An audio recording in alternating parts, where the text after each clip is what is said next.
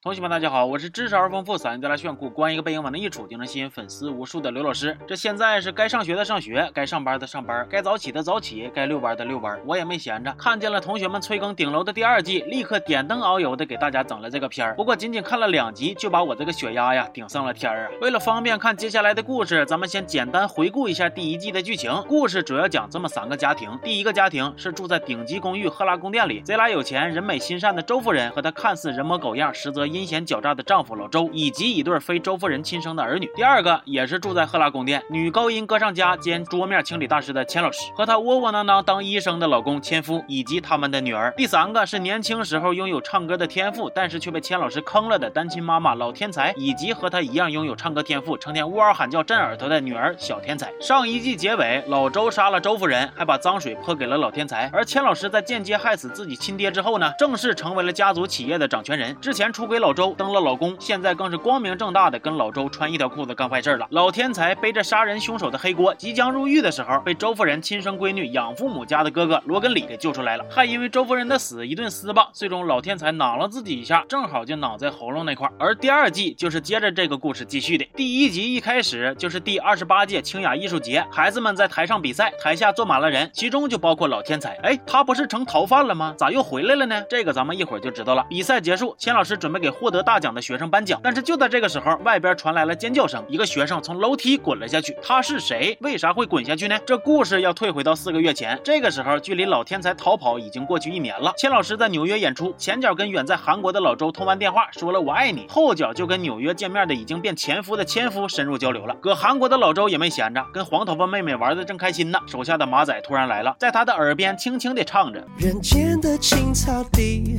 需要浇水。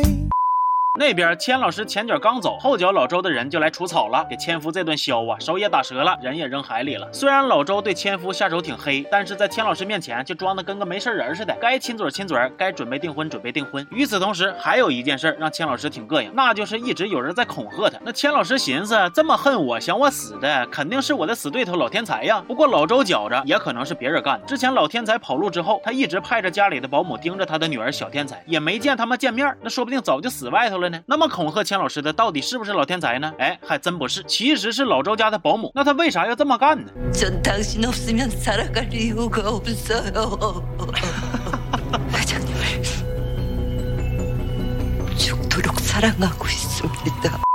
老周一听这话，不仅把他撵走，还找人胖揍了他一顿。本来这个事儿到这儿也就算解决了，结果就在老周准备跟钱老师求婚的时候，突然乌乌泱泱来了一堆警察，说是有人举报老周杀害周夫人。那是谁举报的呢？警方说是老周家的保姆，同时也是周夫人被杀案的第一目击证人。老周肯定是不服啊，说要让保姆出来跟他当面对质。结果人家警察说保姆服毒自杀了，临死前留了一封遗书，说既然得不到，那就要毁掉，所以他要举报老周杀人，同时还表达了对老天才的愧疚。哎呀，保姆这是被老周。整的伤心欲绝，彻底脱粉回踩了吗？老周寻思，保姆有没有可能不是自杀呢？就在这个时候，他们发现，哎呀，那个被警方压着的，不就是老天才吗？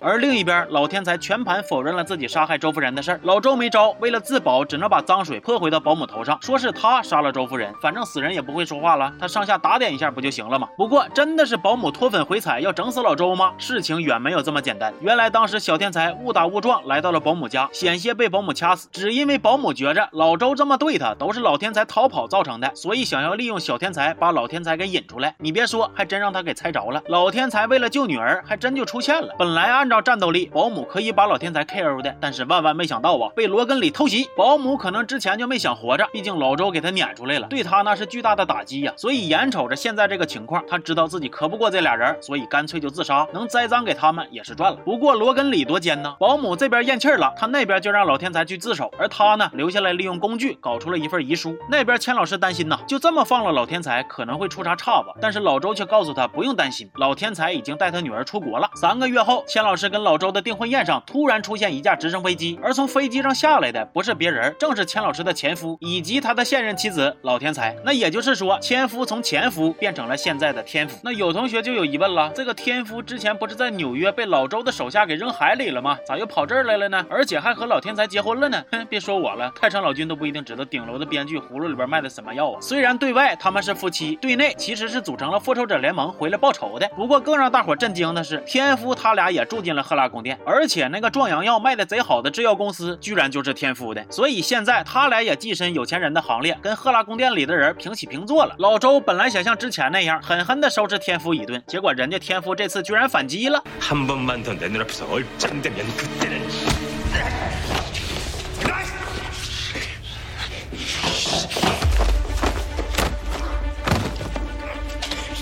那头千老师被老天才变成有钱人，还嫁给了天夫这个事儿呢，气的是五了豪风啊。而更糟心的是，他嗓子还出毛病了，医生建议他取消这次的表演。那容我插句嘴啊，这个安排我觉得算是全剧最合理的地方，毕竟他就成天的跟个移动大喇叭似的，走到哪嘎达都扯着嗓子嚎，那不出毛病才怪呢。千老师指定不肯取消演出啊，但是嗓子不行，唱不上去，到时候不得出洋相吗？这可咋整呢？哎，千老师还有招，假唱呗，千挑万选了一个声音条件非常好的人跟他配合，欺骗观众演。出出顺利进行，不过让他困惑的是，演出当天帮他假唱的人实力有点惊人呢。钱老师在后台再次跟帮他假唱的人见面，结果却震惊的发现。